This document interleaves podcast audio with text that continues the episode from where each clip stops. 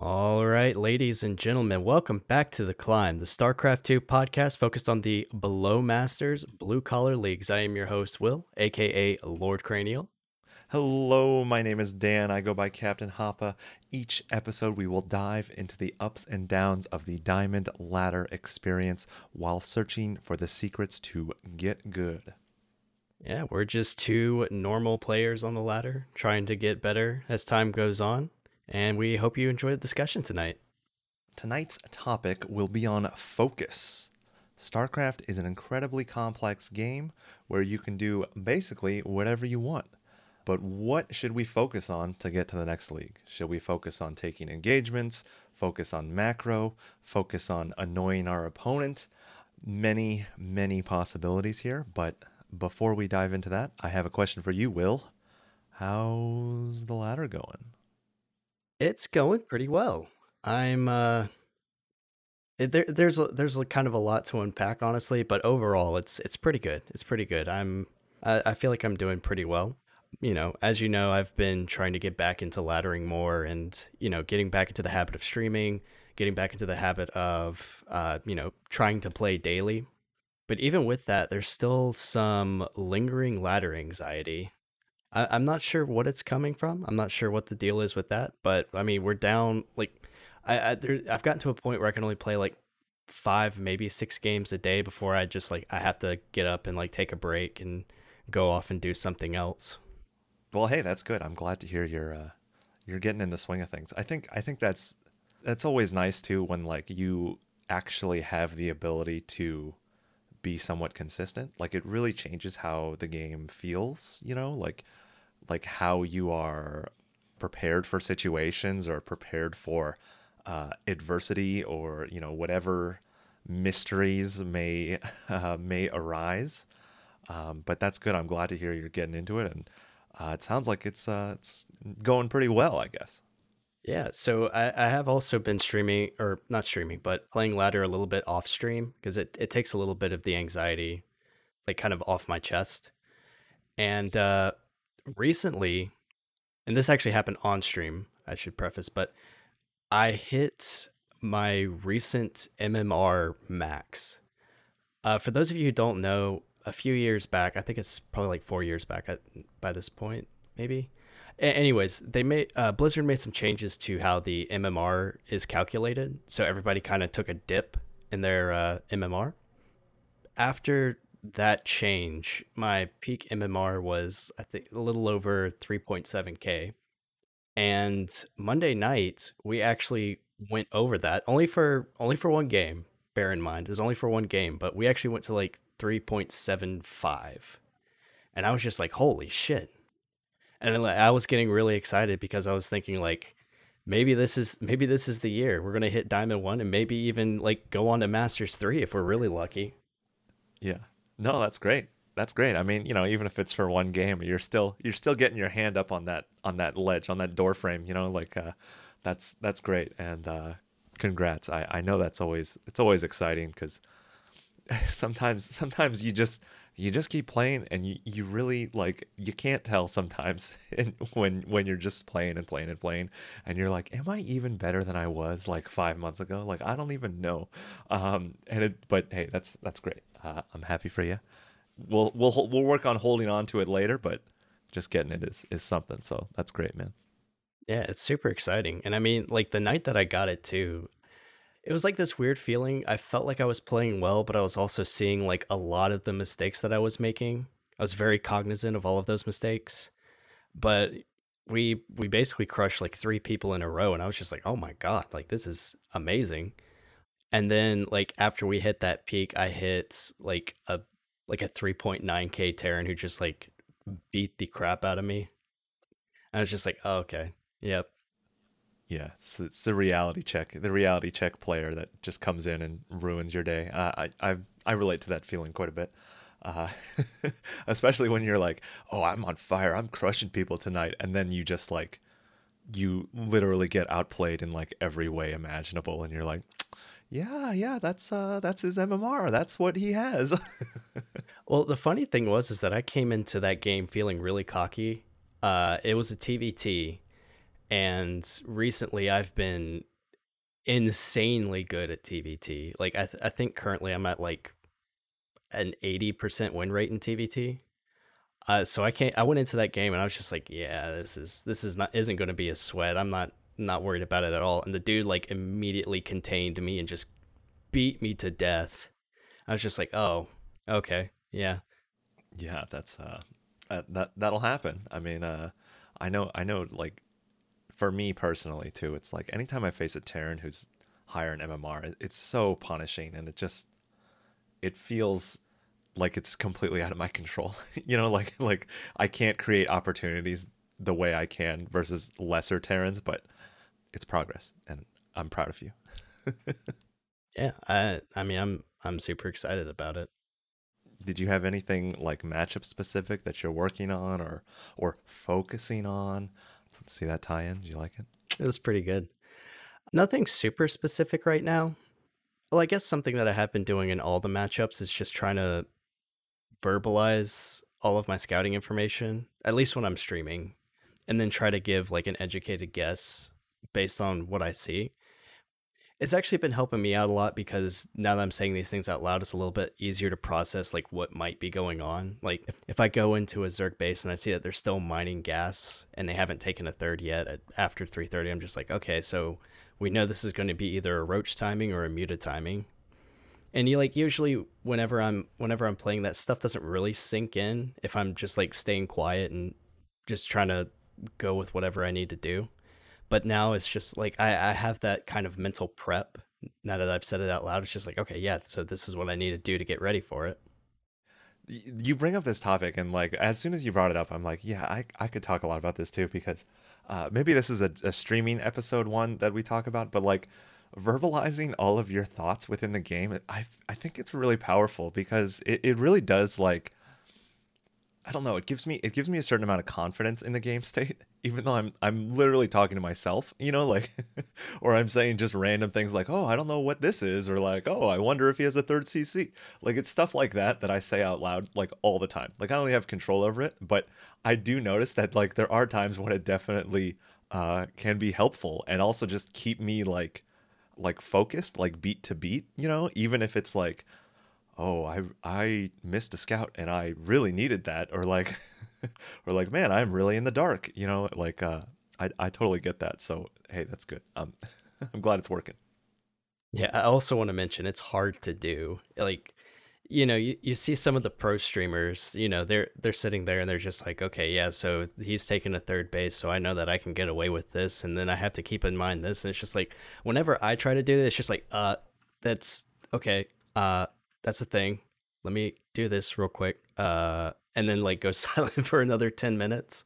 It's just like I'm trying like I'm trying to focus, but at the same time like I want to verbalize all of those things and like be entertaining and everything. Yeah, it's it's it's definitely weird and then it's also like I also feel like I've gotten to a point where I just I say it without even realizing I'm say it, but I think that's also just like regular like streaming streamer brain kind of taking over but I do it does connect to my gameplay and I think it's beneficial a question mark I don't know um, but yeah maybe there's a lot to unpack there I think and uh, I also think like MCanning is like the perfect balance of that and uh, I think he's he's said this before like when he's like doing like WCS you know competing uh, as a pro player or whatever. Like he'll still say stuff like, "Oh, that's unfortunate," or you know, stuff like that. And like I just think that's that's hilarious and that's that's also what I do when I'm tryharding. Like I still don't have control over it to that to that degree, but it's just funny, man. It's just crazy. Uh, another thing that I've been working on just a little bit is i have been kind of continuing the uh, like just trying to focus more on macro than anything else. Like just try and make sure that I'm like constantly producing units so that I have a second army if I lose the first one. Just you know, just kind of like the generic macro cycle and stuff. Um, so sorry, uh, when you say macro, do you just mean uh, like I, I know it's like what's what's the thing that's that's throwing you off the most, right? Like as a macro problem, would you say? Well, for starters, it's we're we're back to nasty supply blocks, honestly. usually like whenever I watch my replays and stuff, like I'll realize that, you know, there there's like just there's little things that will throw me off. Uh so for example, like if I'm trying to micro across the map, like I'll just I'll forget to, you know, build units. Uh every once in a while like I forget to make another round of supply depots. Sometimes and I've also noticed that I'm a bit scatterbrained with my macro cycle. Like I just kind of press buttons and have stuff happen. So I've been trying to get into like kind of a more consistent uh, thought process. It's just like, okay, we're gonna do SCVs, mules, uh, upgrades, supply depots, unit production, uh, structure production, and then we can do other stuff. And then just kind of try to repeat that ad nauseum. And it's actually, I've got, it's gotten to a point where I'm realizing it's harder. Is well, like having a structured macro cycle is harder than it looks, just because there's a lot of stuff going on in a StarCraft game. Like uh, sometimes you have to drop the macro cycle just to, you know, control units and make sure that you're not going to immediately die. But at the same time, you still have to be continuing your macro or otherwise you're going to die. So it's I don't know. it's just it's just something I've been trying to focus on more and more recently. Yeah. Well, I think I think organization has has a lot to do with that, and, and also um, th- this is also a Zerg thing, but like Zerg's macro cycle, I think is is very punishing in a way where if you like skip one step, it it really just it it, it adds up in a way that that really uh, uh really messes with you. So I, I definitely relate to that, and it's definitely something that like I've had to work on multiple times where like I think I have a good macro cycle and then I just start doing other things and then I don't have a macro cycle at all anymore and you know you start to slump in in a lot of different ways and then i'm just like oh yeah that thing i was working on i need to always like work on it. You know? Yeah. Um and and even as you say that now i'm like man i should probably do that too. Like because because part of it too for zerg is like i think in the early game you have less of a macro cycle because you're just constantly trying to spend every larva as soon as you get it. But then like in the mid game I think I have the space to do that, but like I haven't focused on that in a long time. But yeah, the organization just it just makes everything like like thorough and uh, well accounted for. So you know, I'm glad that sounds like it's working pretty well for you. Yeah, I, I would say I'm definitely getting some results from that. Just to just to go back to something you said real quick, I as someone who does occasionally play Zerg, I find the Zerg macro cycle to be really difficult because there have definitely been times where I'm just like, okay, well, I'm supply blocked. I have 2,000 minerals and I don't have a single larva to spend on. Yeah. Well, and it's one of those things too where if, like if like you screw it up, like you miss your injects, that means you have like 9 larvae and you make 18 lings and then you're supply blocked and then you have to wait for your larva to, like it, it, it really can like it can crash and burn really fast if if you're just not like anchored, you know, and uh, that's the challenge. That's the challenge. I certainly am guilty of it, and tunnel visioning and not injecting for a minute and a half. Uh, you know, it's it's uh, it's how it goes sometimes. Yeah, I, I will say that Terran tends to be, at least in my opinion, it tends to be the least punishing with your macro cycle. Like it, it does take longer to build a supply depot, but you can use a supply drop, even though, you know, at the highest levels that's basically a death sentence but like you don't have to look at your production structures almost ever. I mean, yeah, you just a lot of Terrans even just like rally across the map, like never look, almost never look at their base again, other than to like transfer some workers or something.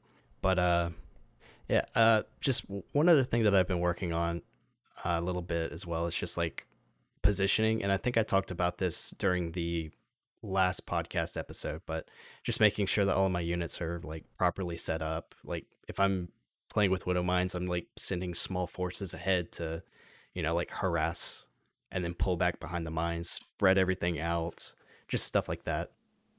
Yeah, that's good. And sounds like it's going pretty well. Oh, there's nothing more satisfying than like watching Banelings roll in and take out like one Marine.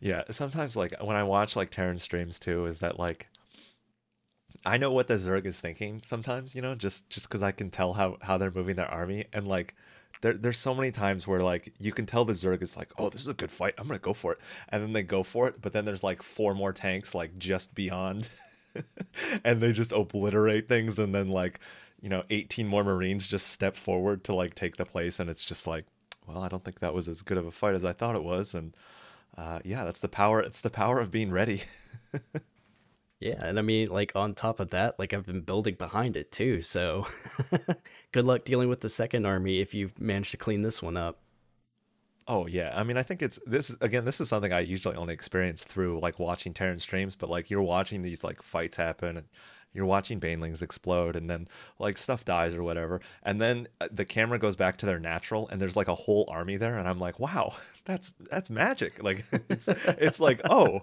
I guess they're fine. Like you know, like it's just uh, I don't know, man. It's it's it's it's cool. It's cool when it's when it's working. Uh, even though I don't play Terran, I can definitely uh appreciate the beauty in that.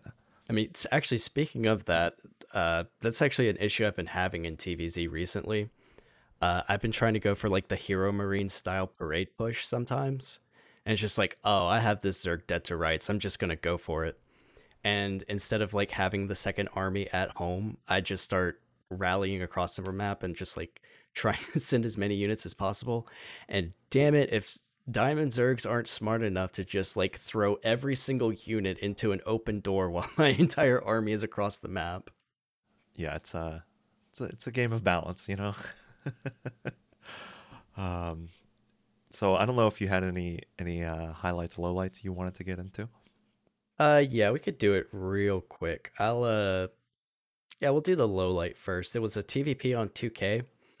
Uh, I got cannon rushed uh, and I made one of the most crucial mistakes that you can make as a cannon, like defending a cannon rush, and that's attacking a pylon. Is I was like in my mind, I was just thinking like, like this guy can't do anything else. That cannon's way off from finishing. I'll just take out the pylon and be done with it. I was just lazy. I was just being lazy about it. And like I, I was even spiteful about it too, because I threw down my natural command center like right in front of him, just like, what are you gonna do about it? Uh, what he did about it was the cannon finishes faster than I thought it would.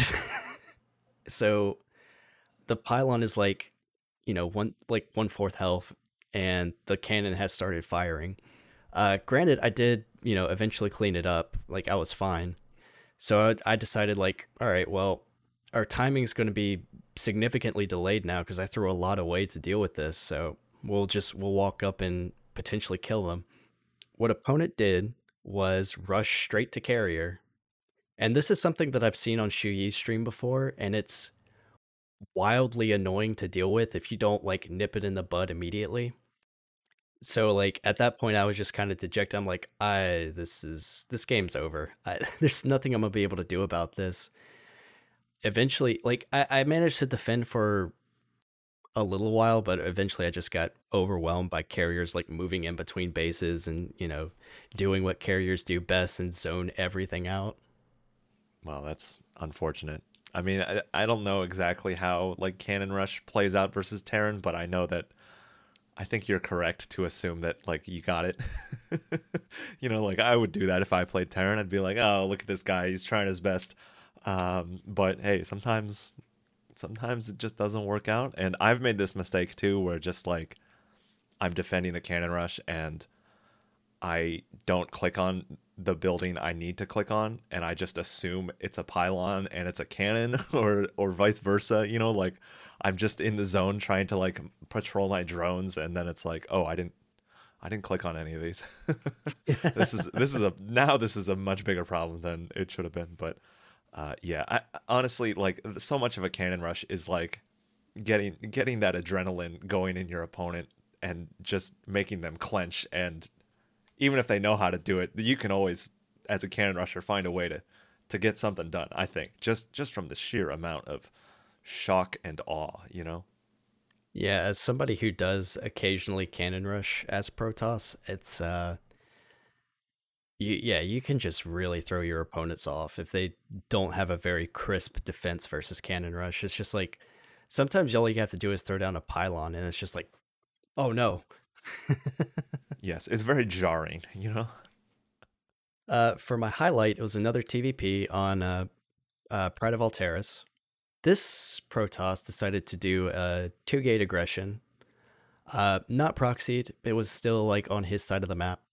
So he comes he comes across with a like a slow zealot and a couple of stalkers. And we're trying to trying to defend it. We're trying to get into tanks to push it away. And you know we're not we're not super successful i would say. Uh, opponent was being really good about like positioning their stalkers and making sure that like they're not just dying to tank fire. But eventually i'm like pushing them out and I kind of start to reestablish myself. I'm trying to set up a defense. Like at this point, I kind of realize like I just like I have to I just have to survive. Like that's that's my goal right now. It's just like I have to live. Uh, wouldn't you know it? Opponent then went for uh, charge lot void ray, and I, if I remember correctly, the first charge lot void ray push it was slow zealots, which for those of you who don't know, uh, regular zealots suck they're not good. They are not good until you get charge.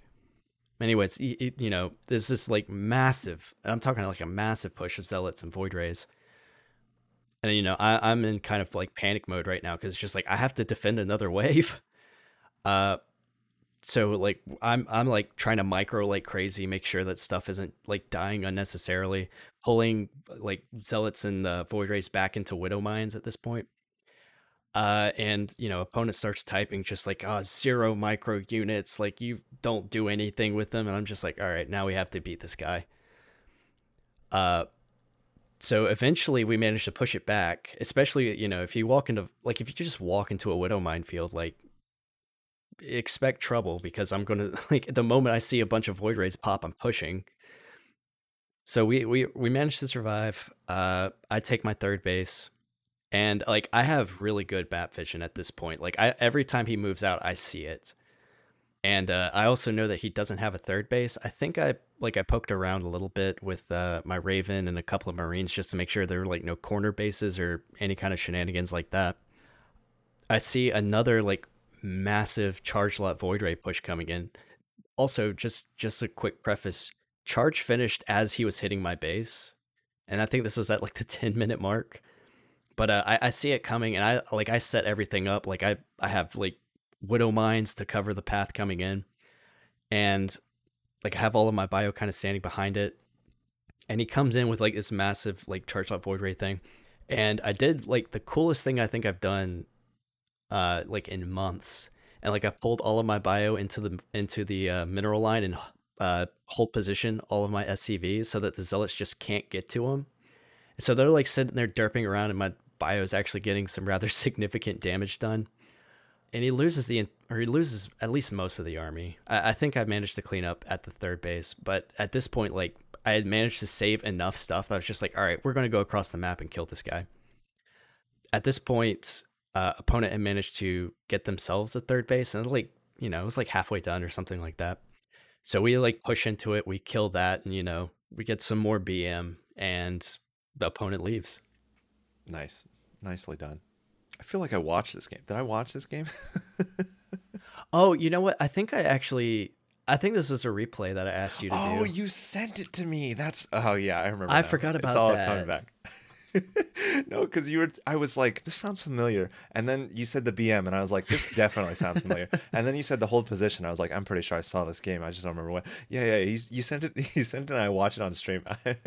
yeah, man, that was that was a great, great job the the the mineral line hold is super cool. Like, and again, it's also one of those things where like feels good. It feels good to pull off a style move like that, you know, and just like uh, just have it work so effectively too. Because like sometimes you don't know. Sometimes you do that and like you're already dead, you know, like like it really doesn't matter. But but there are times where you do it and like it just uh, it crushes, man. So uh, fantastic, good stuff. Oh, this is the one thing I wanted to say too is I understand what it's like to take damage to someone who forgot charge. Look, I'm very resistant to being tilted, but I almost lost it because I lost to a void ray slow zealot all in. mainly mainly because I overdroned, but I was also just like I can tell by looking at the zealots that they're slow, right? Like, and I'm just like, I can't believe this is happening. I'm watching these zealots slowly walk into my natural, and I have no units, and I'm dead. Like, it, it was, it was one of the most disheartening experiences I've ever had in the game. But uh, yeah, it happens, and um, you know, if you have enough of them, it's fine. yeah, uh, yeah. I was about to say. I mean, they they're still a massive health pool, and like if they have enough of them, they can they can be dangerous. But it's you know so, sometimes it doesn't feel it doesn't feel good if, if sometimes it feels it like it, it does feel really bad like if you're losing to slow zealots that, that that almost feels like a disrespect at that point it's like please at least remember charge let me let let me die with some honor please yes well uh, everyone makes mistakes even your opponents who are killing you Yeah, but that's really all I had for my ladder session stuff. Dan, I'm going to turn the question over to you. How has the ladder been for you? Oh, it's all right. I mean, I don't know, man. I've been I've been challenged, like like in a good way. I don't remember if I said this last week or not, but like I don't know. I I feel like I'm changing things in my ZVT. Like I'm not doing the roach opener anymore. I mean, I'm doing it. all right, it's not. I'm doing it when I need the confidence boost um, but I'm not doing it as my default. I'm doing it like 90% less than I did previously in ZVT. And I used to do that pretty much every ZVT. So I'm relearning certain things about, you know, just scout timings and the the tempo things that can happen in ZVT. But I also feel like I'm I'm still playing pretty well and I'm still uh, playing the way I want to, which is like one one roach all the time and just kind of going for it and it's fun, but it's also like there are challenges that are because I'm so used to in a way playing the 1-1 roach from a lead, even if it's not a huge lead, I'm playing from a lot of control, you know. So uh, it, it's different because in a way I'm giving up that control in the early game just to be more economic, um, and it it has a very different feel to it, and I'm learning different things. Uh, and sometimes it's not going great and sometimes i'm still feel like i can i can crush people like just with supply and just uh by like by like being as greedy as possible before i make a single roach like like if i can hold with like four queens and like 18 lings and like never make any roaches at all and then all of a sudden just jump up to 170 supply that's the dream um, and I've been able to pull that off a couple times, you know, depending on the, the Terran. But um, it's fun.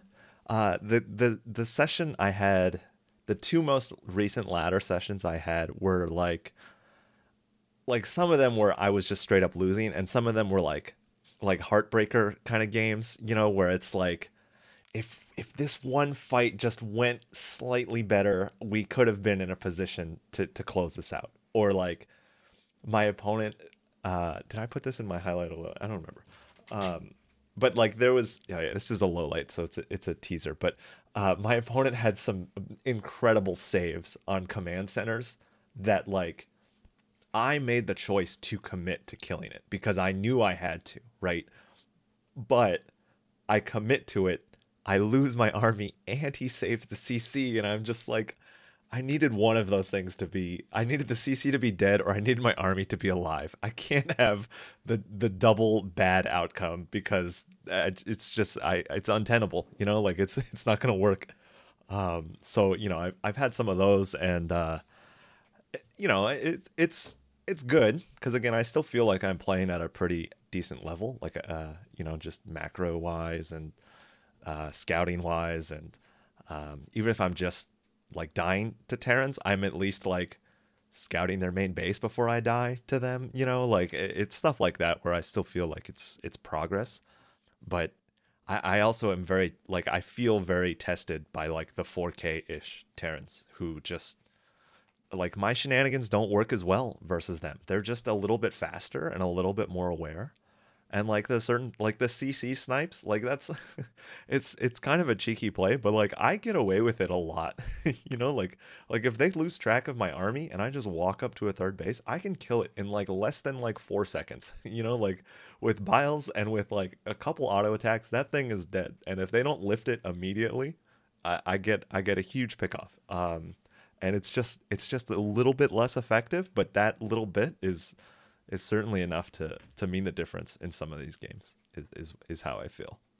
Yeah, as somebody who's had their command center sniped by you, it's just a moment of just like, shit, really? yeah, the the DPS is is ludicrous. oh yeah, it it's it's pretty funny, honestly. Um, so I mean, it, it's a it's always a good thing to be challenged. It's, that's how we grow as players, and that's the only way to really get better is to you know challenge yourself to fight, you know, people who are who should technically be better than you. So I do have one question with with some of the uh, struggles with TVT or ZVT. What primarily do you think is the issue? Are you taking bad engagements? Are your timings not as crisp as they should be?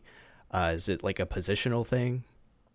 Um, it's it's hard to say. So like, uh, I'll just go into my low light because it's a ZVT that I think relates relates to this.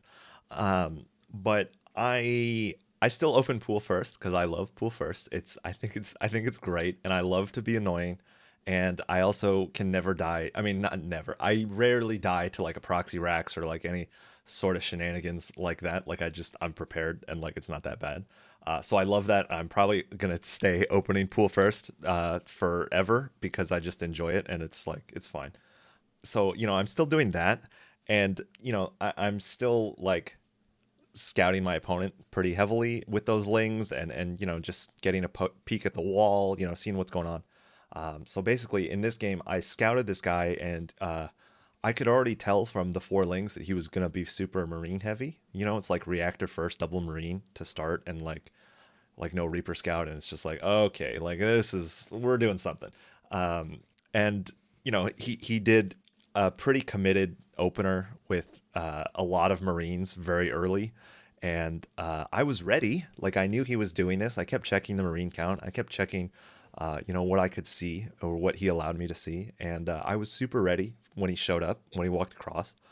But then I was like, I was too ready at a certain point. Like there was probably one production wave that I made like eight more roaches that like I just I just didn't need them. Like he'd already this was on glittering so like he kind of like pokes his head up the ramp he sees that i have enough and then he just leaves and never like and i'm like no no no come come in. Like i want you to fight me and lose all your marines. Like like i really wanted that but like yeah no it's a it's a good call to just leave. Like oh he made enough units? See ya. Um so i i end up i'm even but then i'm a little bit more behind because i continue to make uh i continue to make roaches because also there's a part of me too that like uh, I've been burned before where you think you have enough and then one stim later everything's dead and you lose the game. So uh, I was a little anxious and uh, nervous of that. But when I looked at the replay, I'm like, yeah, this this last round of production should have been drones. Uh, and and the amount of damage I did to myself just being somewhat afraid that he was going to two base me uh, really really hurt me and uh, it it bums me out too because it's one of these decisions where it's like I was correct for the most part, like I was half correct, but I was also half wrong in how I did it. So the end result is I'm still behind. You know, like my third base, my third base mineral income was like atrocious, and it took me forever to get that drone count back up, and I still was able like I took like a like a decent fight at the third base, but again, it's one of those things where it's like if I made drones earlier, this this fight that didn't go my way at the third definitely could have gone my way you know? But like it i still make the attack because i i have to. And this was one where like yeah he he saved it. He did a really good job saving saving the cc and like i'm trying to get like those last like six biles off because it's like burning and it's floating and i'm like anticipating it and he's like juking it while like still getting his SCVs to like repair like it's a whole thing. I'm like honestly he did a he did a really good job with it. Uh, but the the consequences I lost my entire army because I chose to stand and fight, which honestly I think is the right call. you know, like I think it's the right call to stay there and really try to get that damage and uh, it didn't work out unfortunately and, and, you know the game the game's relatively over after this point. I feel like I think we make a couple of nice positional plays. I think I kill a, a, a fourth base planetary or I and then I almost kill the like other third that that I think he saved. He had two incredible saves, my opponent. So like I, I just gotta tip my cap because he, he knew what I was doing. And uh, he was definitely prepared. And uh, yeah, it, it's just one of these things where I think my decision making was correct, but it's just the things that happened earlier and maybe the individual execution of the fight just it just didn't didn't work out. So it's like I don't want to say it's completely unlucky because it's like I did it, but it's also like it's unfortunate on a certain level as well. And that's StarCraft, man. Sometimes you're half correct and it still means you're gonna lose. you know? Yeah, absolutely. It, it sounded. It kind of sounds like a one of the three racks builds that's been getting really popular in TVZ, and I, I don't blame you for over making roaches because those those builds tend to have some extreme lethality to them, where they can just like end games immediately. Oh yeah, I I, I feel like it's it's definitely a good experience to like see that coming, and then how do I want to phrase this? Like I, I feel like it's probably a beneficial mistake because you know next time it happens, you'll realize like you know, I, I can probably drone here. And who knows, maybe maybe the mistake would be to drone there. Yeah, I mean, the, the other thing too is that like sometimes you don't know how YOLO your opponent is gonna be, and for every Terran who like goes up to a ramp, sees, and immediately leaves, like I killed like three Marines, and I'm like, fight me, please! I'm I'm I'm begging you, I'm begging you to fight me right now. Like I, that's all I want. Um, but no, he's not gonna give it to me.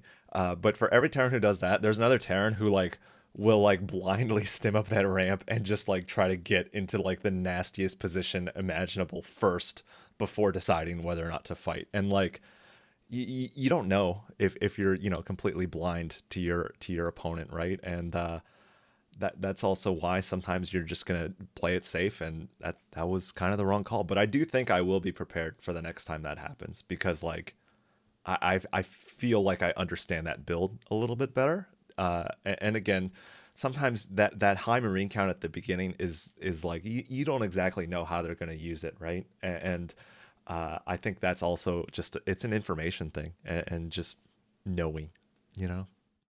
Yeah, absolutely. Uh, do you want to go ahead and hop into your highlight? Uh, sure. So this was a weird game that I played versus Brad. Oh Lord and we had some i mean we always have incredible games in zvt uh, like just really really dramatic and weird and scrappy ones sometimes. But the way this game started this was like the third game we played or something. And my early game was atrocious. I haven't had such a bad early game in a long time. And I'm not using this as an excuse, but it is what happened is I was talking to my chat like very engagedly and I just like forgot like my 21 overlord and like uh you know, I forgot a third queen, I forgot ling speed late and overmind gas like uh you know, one thing leading to the next. And um I was so frustrated. He killed two creep tumors at the front of my natural two two with the Reaper, and, and like when when I can't even get a creep tumor down, and I'm like supply blocked and without ling speed, and like I think I had to like remake lings, so like it's already such a mess. I was so I was so angry. I basically decided to rage all in him. So like I got I, I just got a fast lair. I was like, we're just gonna get roach speed and we're just gonna go. Like I don't even get me out of this game. get me out of this game. I don't want it anymore. The fact that I lost two creep tumors and like couldn't even start pushing down until until way later, like I was like, we're done. We're doing it. Um, so that's what I did. I got roach speed. I made like 15, 15, 18 roaches. I don't remember. Uh, and then I just made a bunch of lings. And it's one of these all ins where uh, I had a full expectation to be like, all right. Well, if he has two tanks, uh, I'm just gonna GG out and leave. like, like there's no point to to continue to do this because I'm cutting my drones so dramatically and um, making so many, so many roaches that like if there's any amount of tanks, I'm dead, and we're not even gonna play it out. I knew this. I knew this as I was halfway across the map, but it's one of these pushes where like I I caught him just just at the right moment. You know, with roach lings. And you know the Hellions are like pinned on the wall, and like uh, it, it it, it's one of those attacks where it went tremendously well for me, way more than I could have expected. And you know, he's pulling the boys. He's he's uh, he's doing a lot of SCV fancy micro, and um, we're we're killing a lot. I don't think I kill a base. I kill, you know, I kill like eight depots, right? Because like he's starting to get that low ground wall. I kill all the depots behind. Uh, we clean up the entire natural. I kill a lot of Hellions. Like the damage is incredible, and uh, I still couldn't believe it worked as well as it did. And the the whole rest of the game is kind of a blur because it's one of those games where both players really have no idea like what the other player has. Cause like I know I killed like at least 20 SCVs, right? Plus the bio, plus the uh plus whatever else was out in front, plus a million depots. But he has 3cc and mules and I have a questionable amount of drones. Like he doesn't know when I started droning, and honestly, I think I started droning a little too late because I was I was going YOLO on the on the lings. Like I was just like let's let's let's end it. So like we we ended up just playing this really weird scrappy like slugfest after and honestly I, it just it just went back and forth with positional stuff and and moving around and um I I think I eventually lost but it was uh it was quite a game and and uh, very very interesting game. And I'm happy with how I played it despite such a terrible start. And and we we made we made lemonade. We made lemonade out of a bad situation. And uh, I'm I'm really glad I could pull that off because again it's it's also one of those builds where it's like I know it's a build, you know, but like I don't do it. Like I don't practice this this like roach speed early aggression. You know, I just I'm like I hope this times out with the Hellions. you know, like I'm just I just went with it, and it it actually it worked out really really incredibly. So I was pretty happy about that. Yeah, it's always neat when those uh when, when some of those decisions where you're just kind of like screw it, I'm just gonna I'm gonna I'm I'm going all in at this point, and you know it works out. It's it's always really cool. I like I've had a couple of instances like that where it's just like I'm so done with what this Protoss is doing. I'm pulling the boys. We're going for it. And then like actually pull out a victory and just like I didn't think that would work. I was just trying to quit the game. Yeah, I just wanted to leave this game as soon as I could, and uh, I guess not. actually, how long was that game? Uh, I don't know. I think it went 15, 15, 18 minutes or something like that. But but again, I was chatting with him afterwards too. Like he came into my stream too, so was, you know he, he had nice things to say. And I also I was mad about him because the game previous he made BCs versus me, which like he's never done before, and like you you can you can find the clip, but like I I just kept I was like Brad, you dirty dog, because I was the the hilarious thing about this whole situation too is the whole time I was talking about Brad to like my chat, I was like, oh yeah, Brad's a very honorable guy. Brad always goes three CC bio, like Brad Brad always gets one one and two two, like he's he's very you know he would never do any of these weird things versus me, and then like the BC warps into my base, and I'm like, Brad, how could you? Brad, we've played we've played so many games together, and he's never done this to me, and I. it's just like well, this is happening. You know, like uh, I'm still, you know, he's still my friend, but uh, I was just, I was surprised, and I also, I was, I was hyping him up as a very standard player. yeah, I mean, I've been two raxing you. Brad's been BCing you. What's next? Is Shuyi going to uh, take on the mantle of the Mech Terran and just like drag you into a 45 minute long game now?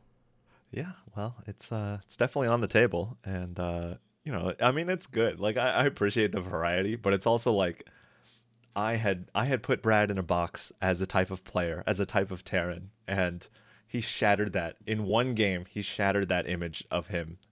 But it's good. I mean, it'll force me to scout and stuff. Like it'll force me to make less assumptions because I do I do catch myself making a lot of assumptions, especially if it's players I know. Like I definitely am guilty of that. Um, but yeah, it was just it was just pretty funny. Yeah, do you have any other uh, thoughts on your recent ladder experience? Um, no, not really. I mean, ZVZ is like it's okay. ZVP, same thing. It's okay. Like sometimes I queen walk and win, and sometimes I queen walk and lose. Like that's uh that's it's business as usual, honestly. I mean, the queen walk is still the popular thing to do to Protosses right now. It's a twelve pull into queen walk. Oh, I mean, it's a really strong. It's a really strong build. Like it's very strong, and, and even the Protoss has a lot of things to deal with it. Like I have a lot of things to do during that attack, but they also have a lot of things to do as far as like positioning and cannons and batteries and movement and all that. And I think I'm really good at that engagement, and I think I can just I I I crush sometimes doing that build, and uh, yeah, it happens a lot. yeah, during that uh that one TVP on 2K, I was uh, there's part of me was just thinking like I wish I could queen walk you. I wish I could queen walk you and just end this whole this whole fucking charade. Oh yeah, yeah, yeah, yeah. Good times. Yeah, I guess with that we can go ahead and hop into the topic of tonight. So, guys, tonight we're going to be talking a little bit about uh, what you should be focusing on during practice, during your games, during like even beforehand. What should you be thinking about? I mean, StarCraft is a very complex and complicated game. There are times when you, uh, you know, you should be or you, you feel like you're doing really well on the other side of the map. You're microing your units. You're you know you're doing all these nasty splits, uh, only to have that army cleaned up. You go home and realize you hadn't been macroing all that well. Uh, there are also times where you're just like trying to set up for the late game. You're getting like all of your tech. You're making a massive army just to watch that army just kind of get wrecked by a bunch of splash damage that you're not splitting against. I mean, if you're you know playing against a friend or a practice partner, like what should you be thinking about? What should you be focusing on? So, I mean, with that, we're going to talk about that just a little bit tonight. Uh, Captain Hapa, if you'd like to lead us off here. Yeah, so when you first mentioned this topic, my immediate my immediate knee jerk reaction was like, well, like don't stream. like that was my first thing because I was like, if there's one thing that's like constantly destroying my focus, it's the fact that I'm reading a chat. But like, uh, yeah, okay. Disregarding that, you know, like I think it's uh, th- there's a lot to unpack, and like there's a lot of ways I think we could talk about this, like as as a topic as well. But it, it's, I don't know. The the more experience I get, the harder time I have like answering this question because there's so many different factors and different variables involved. And, so, you know, as I was kind of thinking about this, it, it I do think it changes a lot as you develop as a player and as certain things become automatic, but it's it's just it's hard to put it into words sometimes, right? And, and the thing I would say is that like I think you still need to like always be on the macro focus. Like like an 80% macro and like 20% everything else because it's also one of these things where like macro is like the like foundation of everything else. And, and you know, again, I, I hate the like, oh, just macro, like you'll win. like I hate I hate that advice because it's just not it's not engaged and it's not like helpful uh, in any way. But but it is the core of like everything in StarCraft, right? Is is how much shit can you make, right? And so I always always always think that that needs to be the important focus, right? Granted, there are situations where you'll find yourself in situations where you really do need to focus on like how you evacuate your drones or like how you react to certain attacks or harass like because that's that's also very important and it's the macro still matter like if i'm taking an engagement in zvt with like ling bane right like how i take that engagement is really important right how i set that up with the banes with the lings um, with you know where the creep is, where the tanks are, like all of that is really important.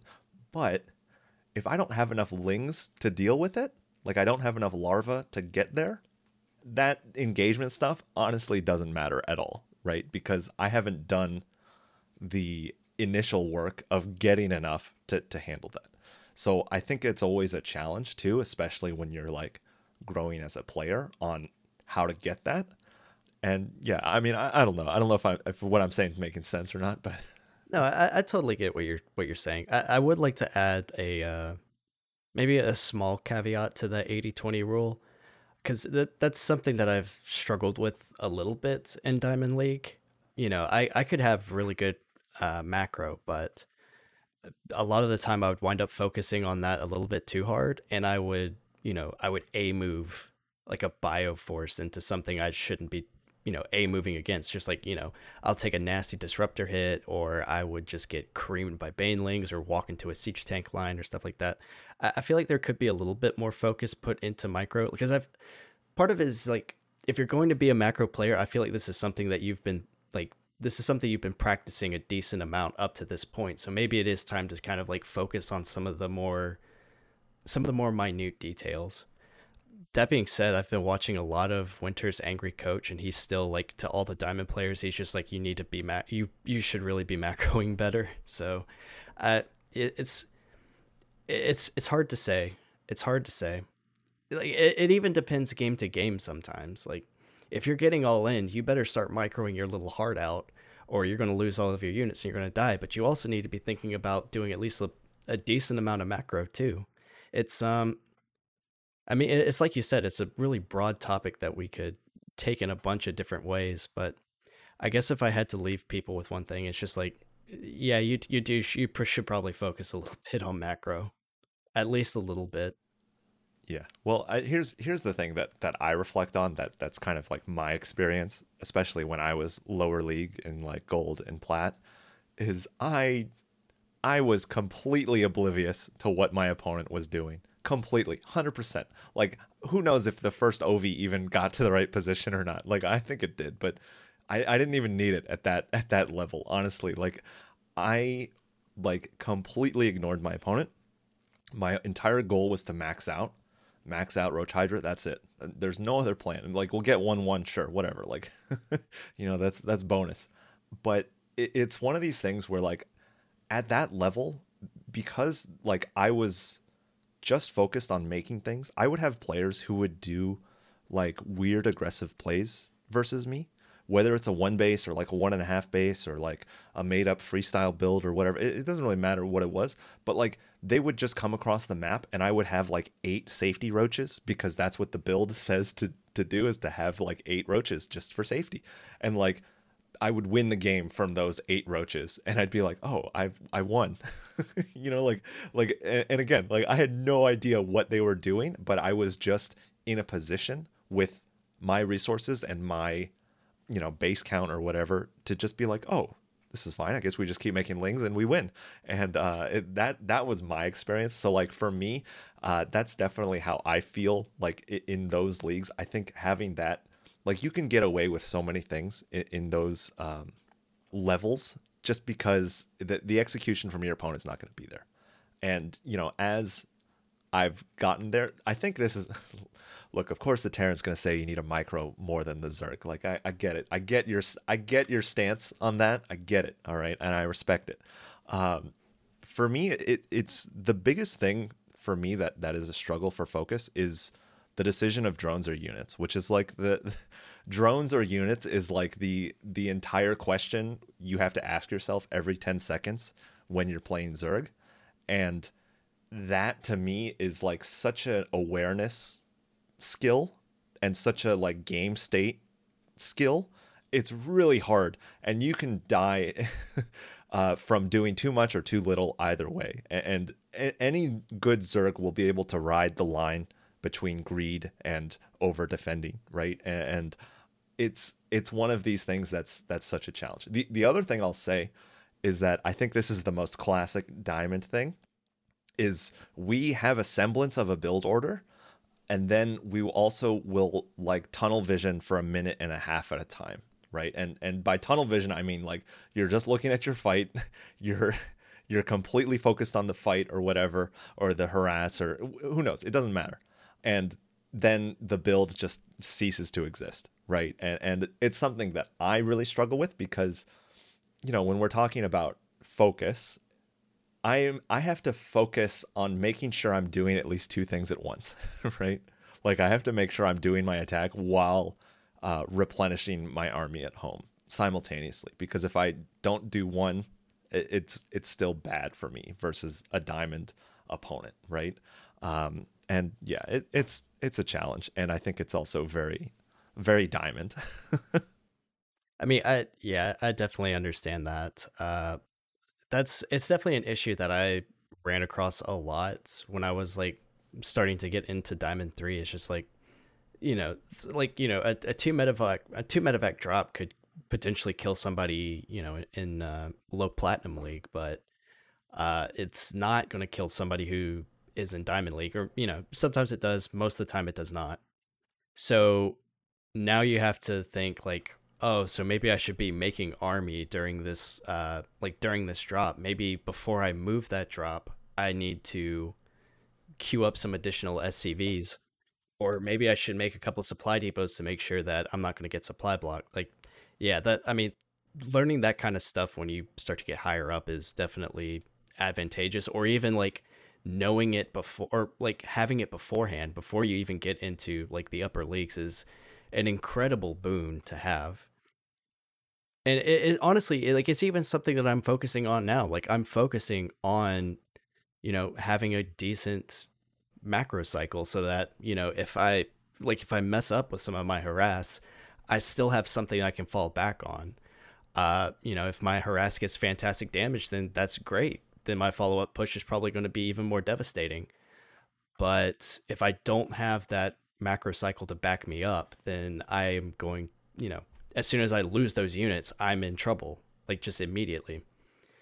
And so I, it, it is a good thing to to definitely focus on a lot of those macro mechanics as you're coming up through the leagues, and it's something that you're just going to be working on probably forever. I'm pretty sure forever. Like even when I watch Masters, uh, masters players stream like they they even have like little bits of macro mistakes or like they focus on trying to you know take fights and you know not being able to macro out of it and then you know lose the game later on. Yeah i mean yeah i, I totally agree with that too where it's like yeah i'm telling like everybody to focus on macro but it's also like that never stops. You know like that so it's always a work in progress and like you know even if you're watching like the top end pros they're going to be like yeah, they're gonna float eight larvae for like eight seconds, right? As opposed to me floating it for like 35 seconds, they'll float it for eight seconds, which is a lot in pro gamer time, you know, like, uh, and they would say this is a big mistake from me, you know, like if they're verbalizing it, they would definitely say that.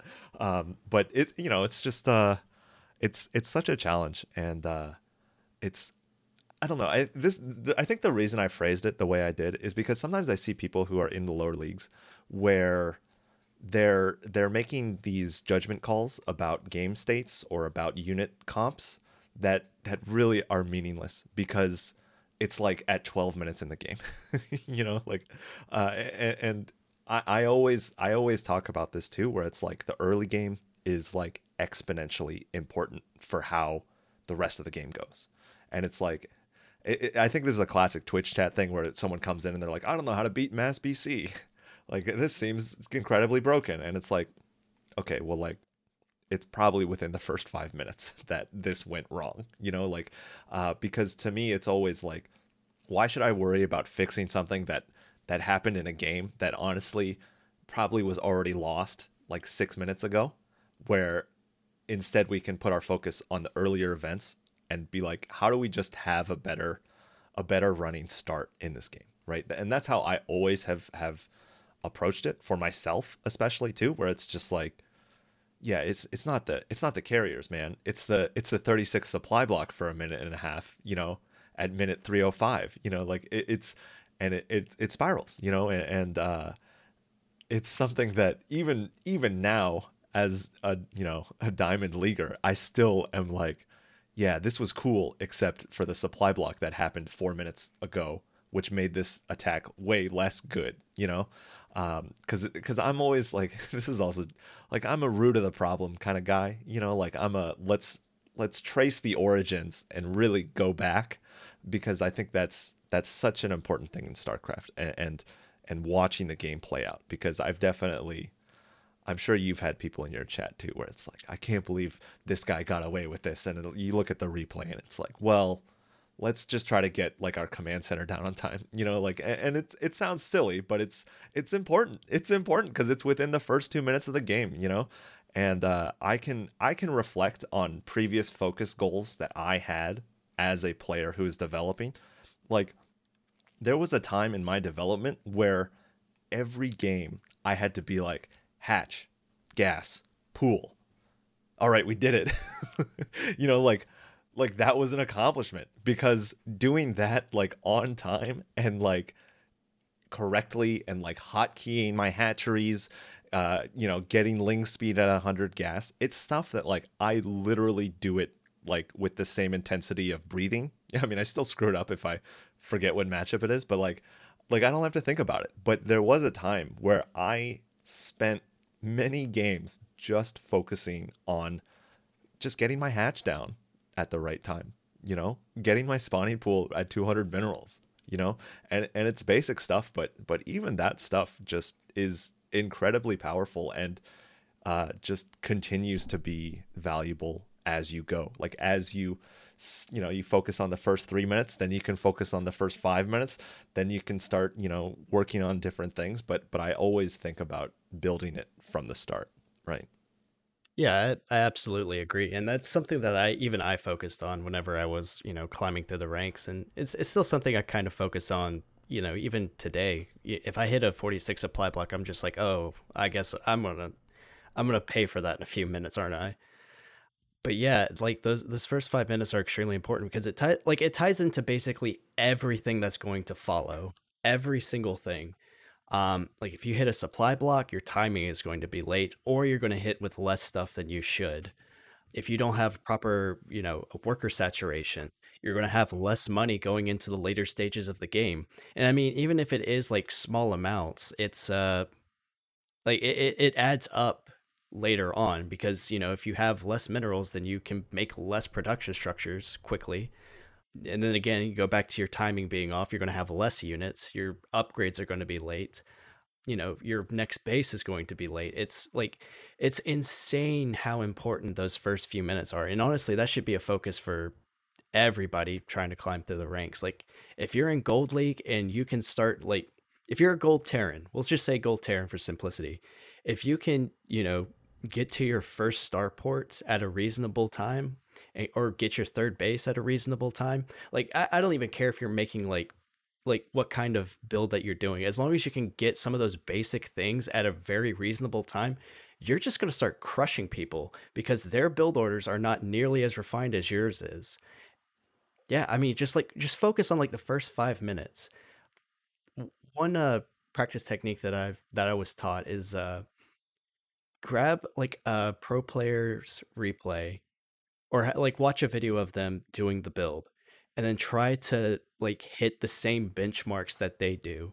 Like you know if it's if you're watching lambo try to get you know like your third hatch at the same time that he does. Granted it's difficult. It's really difficult to match a pro player's timing. It's like he, he's probably going to be five seconds faster than you regardless of what you do. You can split your workers and all that you know stuff uh, all you want but like the closer you can get to that timing, the better off you will be and the more prepared you will be for what your opponent's going to do later on. Yeah. It's it's definitely sorry, I don't want to nitpick, but like I, I have to because I play Zerg. Uh, the the one thing about following Lambo that is like y- your mileage may vary is that like the way Zerg works is that if you try too hard to follow Lambo's build, you're gonna do the same build, but you're gonna do it with like eight less drones. because like the way the way the spending works it, like pig talks about this. I've heard him talk about this in coaching where it's like people like oh roach warren 330 and it's like well 345 is fine you know like because like you're you're just like accepting that like there's a certain there's like a wider margin of it. But anyways i don't sorry I, I just wanted to put that out. But um it, i i do agree. Builds builds are important, but be careful because Lambo is like it's just it's different.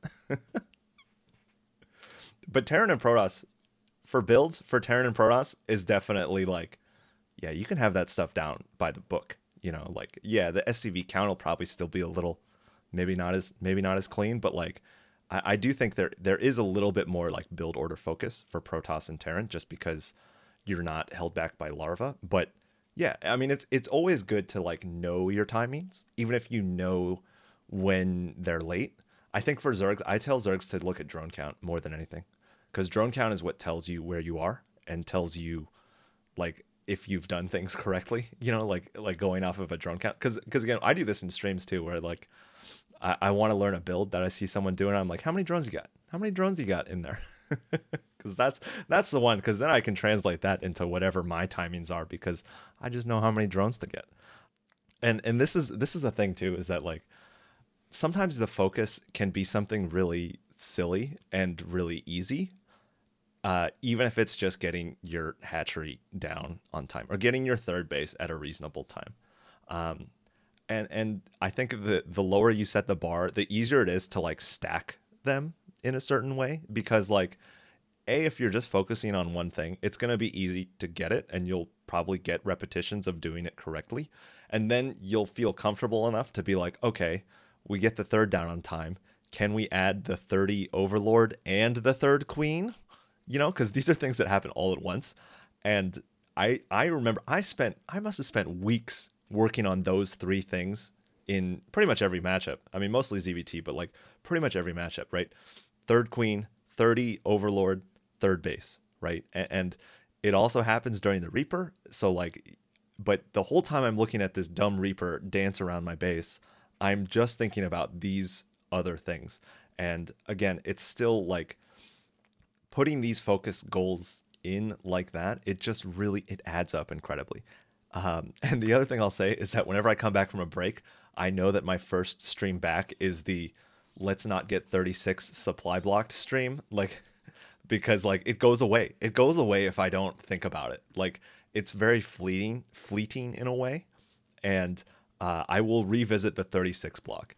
And lately, what I've been doing is my supply block check or my supply block focus just keeps getting pushed further and further back. Like it, it's good because I can dodge the 36 and I can dodge the 44, and now I hit 106 and 130.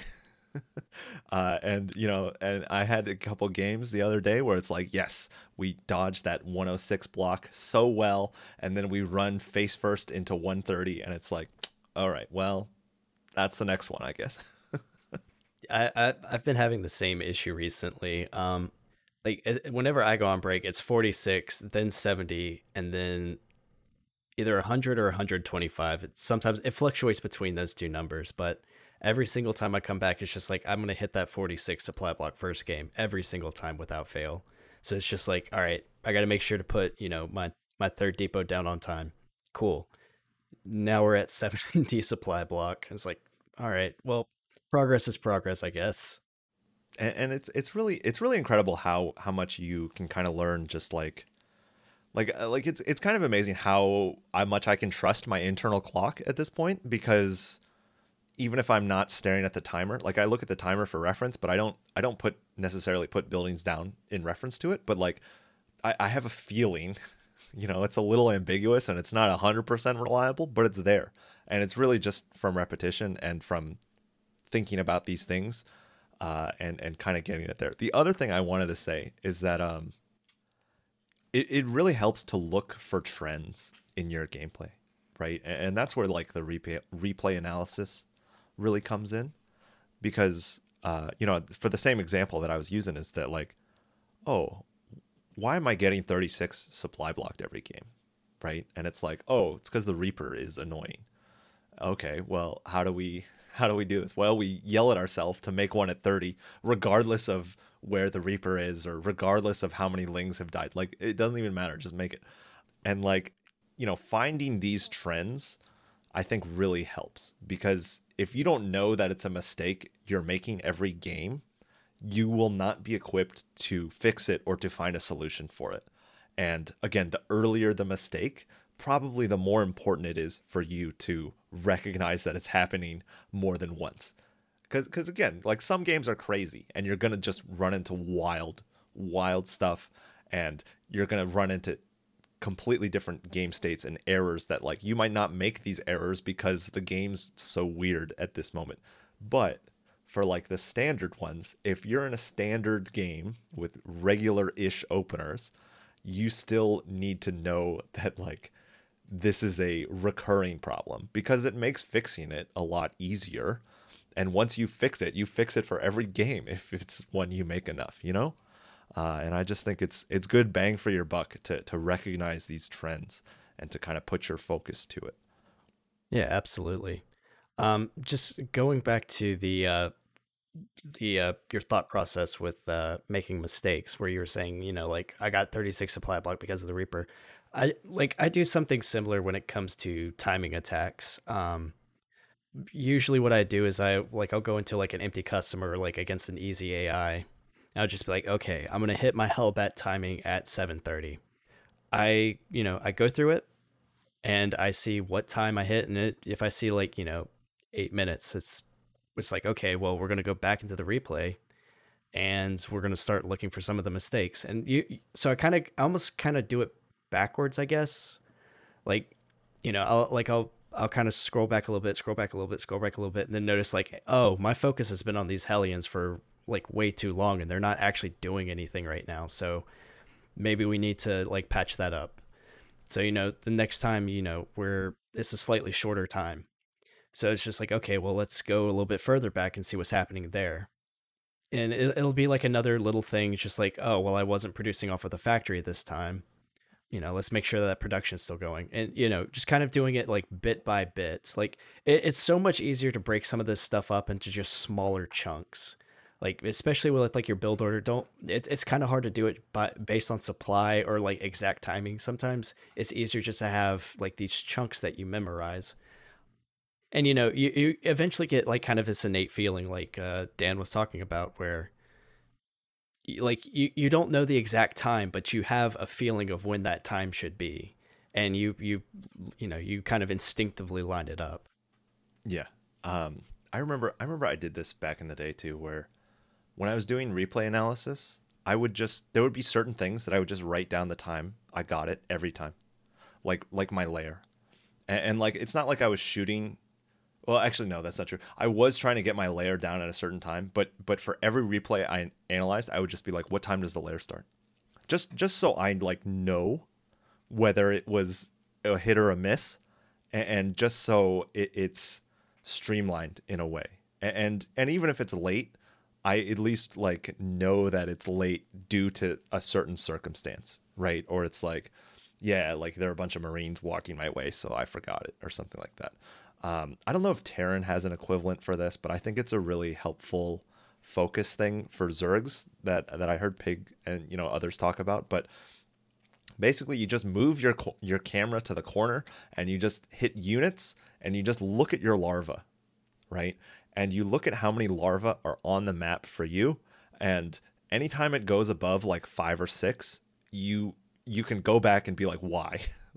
like why are there six larvae here? Because you know, if it gets to that high, you're not making larvae and you're you're like killing larvae fundamentally, right? Like you're killing larvae that you're not spending. And it's like, "Oh, the reason I'm floating larvae here is because I am uh, supply blocked, right? Uh, that's a problem, and that caused my larva to get here, and then that also weakens my next round of larva because I didn't spend the larva I had. Um, and and it's a really helpful thing, and for me, that helped me realize like the why to what to like why my macro was bad or you know insufficient. Because sometimes it's hard to tell. And sometimes it's just like oh you're just kind of running around or whatever. But but doing it in that way to where you just isolate like one thing it really helped me understand the early game and like what throws me off in the early game right? And sometimes there's no reason. sometimes, oh, I, I like lost my first overlord and supply blocked myself, or like sometimes it's like, yeah, the Hellions were dancing around a lot and I, I couldn't I couldn't do both or something. And um, I just think it's really like helpful information for that. Yeah, so there actually is kind of a Terran analog. Usually you're just you're looking at all of your production structures and command centers and just seeing if they're producing at all. And it, you know, if they're like if you if you select all the buildings and you see that there's not that there's not a white dot in every single one of them or two if you know if you have a reactor you have to figure out why you're not building I, I, like i've I, have i have done that before and it's been stupid stuff like i've I, like i wasn't producing marines one time because i queued too many scvs i was just like why am i building like why are there three scvs in the queue right now and you know granted like you were saying, sometimes you can't, you, like you you can't be perfect. You you can try and get as close as you can to being perfect, but we're not pros. Well, and you know, there's there's always like a contextual element to it. I mean, especially in, the games that I play now, where it's like, yeah, of course I'm not spending larva or like yeah there's a battle cruiser in my main base like you know like uh, i'm i'm moving i'm panicking you know and uh, there's a certain amount of leeway i do give myself in certain situations but then there's also like you also have to kind of make a decision to where it's like, yeah, I don't have a good excuse for this. Like, like nothing's happening. I remember this from like a like a winter angry coach thing where like he just does the bit where like he just zooms in on the factory and like doesn't move the camera and he's like someday we'll make a someday we'll make a tank from here and like like literal minutes can pass without with inactivity right and like i, I think that's also just a, a classic starcraft thing where like it feels like so much is happening but you also have an idle building in your main base for over two minutes, right? And like, it's it's hard, man. Like, I, I don't know. It's it's always hard. Between Angry Coach and Harstem's Iotis, it terrifies me to see myself not producing out of a structure when I need to be. It's like it's become an innate fear. If I'm watching replays and I see my factory like not producing tanks, I'm like, oh, that's why. Okay, yep. Oh, the thing I wanted to say about Angry Coach is that it just it highlights like how absurd it is to play the game of StarCraft sometimes because it's like I I am very familiar with how like stressful and chaotic a game of StarCraft can be, right? But it's also hilarious when you realize that like things can just sit there, you know? And um highlighting that kind of like absurdity of it is is actually really enlightening in a way because it, it sometimes it's hard to know like what actually is making pros like better than you you know like it's hard to to really understand that until you have someone like point out that that your building has not done a single thing since it's been made. You know like sometimes you need that illustration. Like it definitely helped me uh especially like like the classic like platinum Zerg thing that Winter would meme on is like, oh, we could be getting a Roach Warren and double upgrades, but instead we're making 36 lings for no reason. you know, like, and I'm like, oh yeah, making lings, I understand why making too many lings is really bad on like every level, like for economy and for army. Like I like it made sense. It clicked uh because it was illustrated in such a in such a way, you know? Yeah, absolutely. I do want to switch gears here just a little bit, and I want to talk about what you should be focusing on when you're practicing with a partner. It's something that's, you know, significantly different from ladder, and the benchmarks have a tendency to be a little bit different.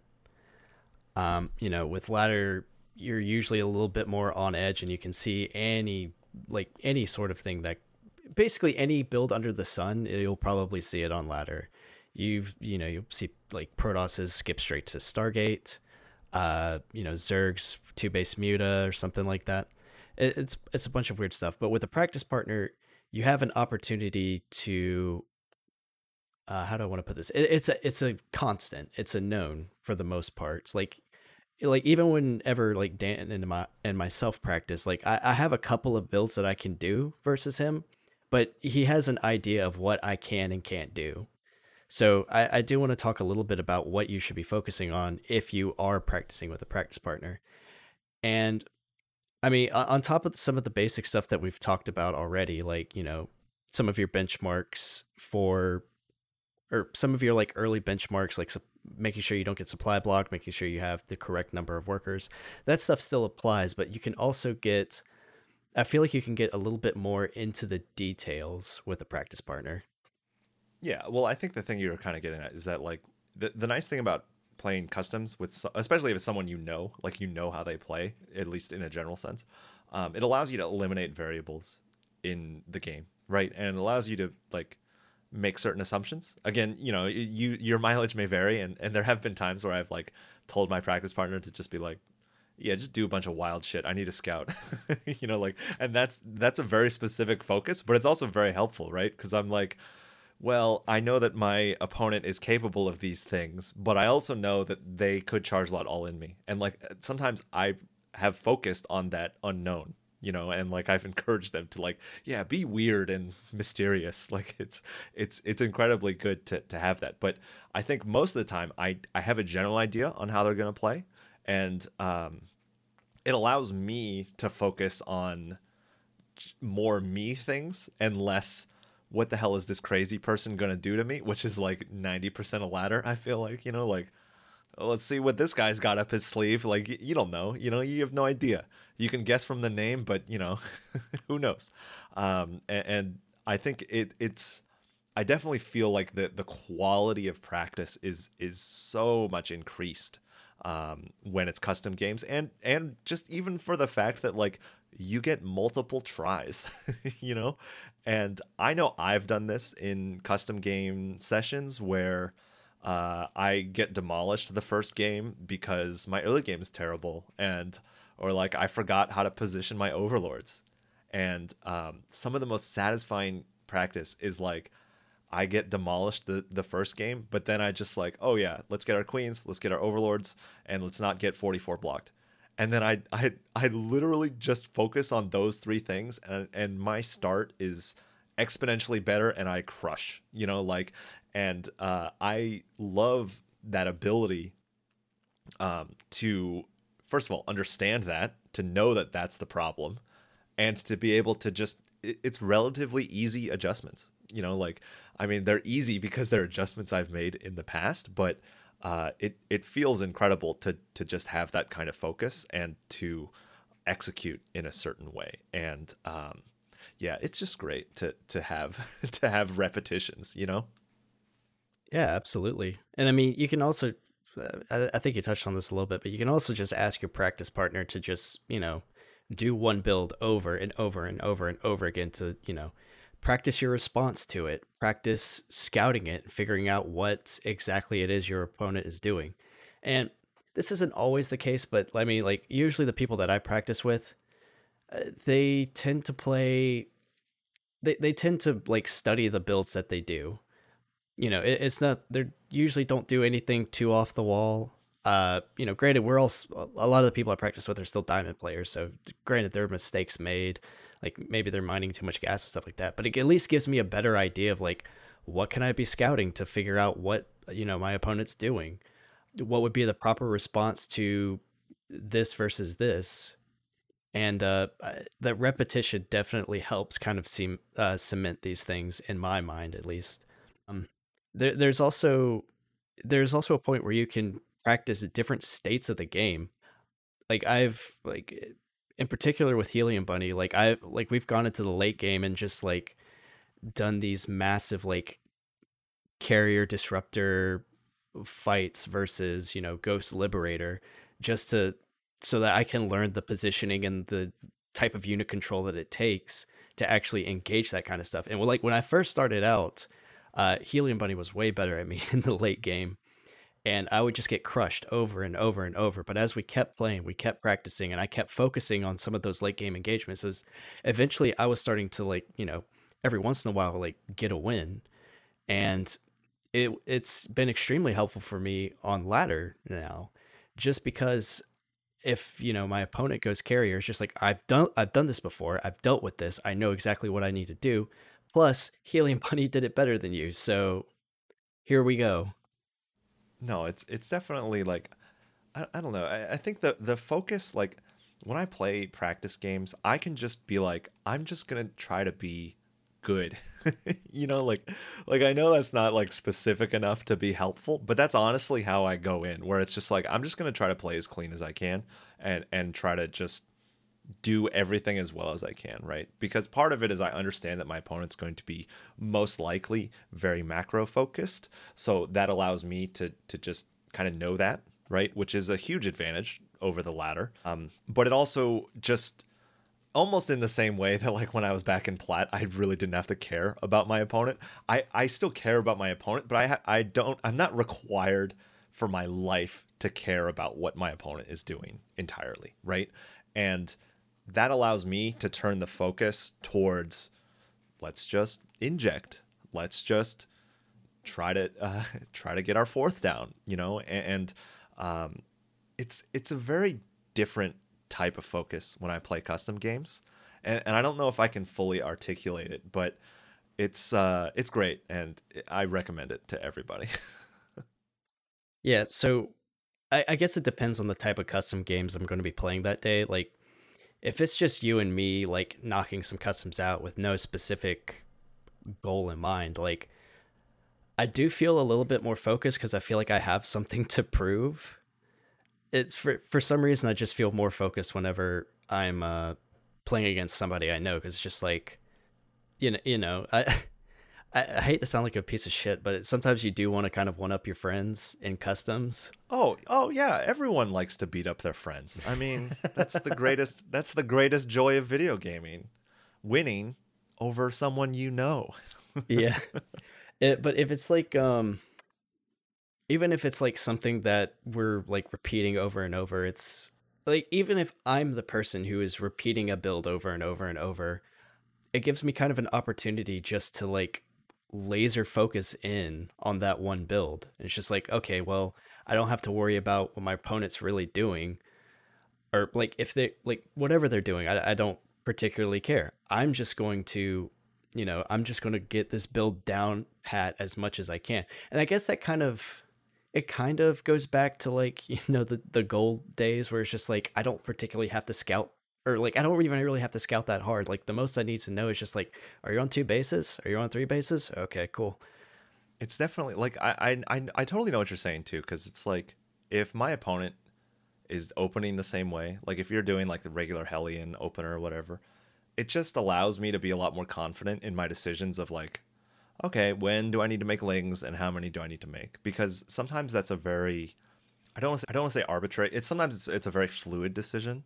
Like and, and it's sometimes like because on the ladder I'll face Terrans who open in so many different ways that like I'll just make the lings at the same time sometimes, but that might not necessarily be correct. But if I know the build that my opponent is done because it's like quote unquote standard and I've seen it, I know exactly when to make lings and how many to make.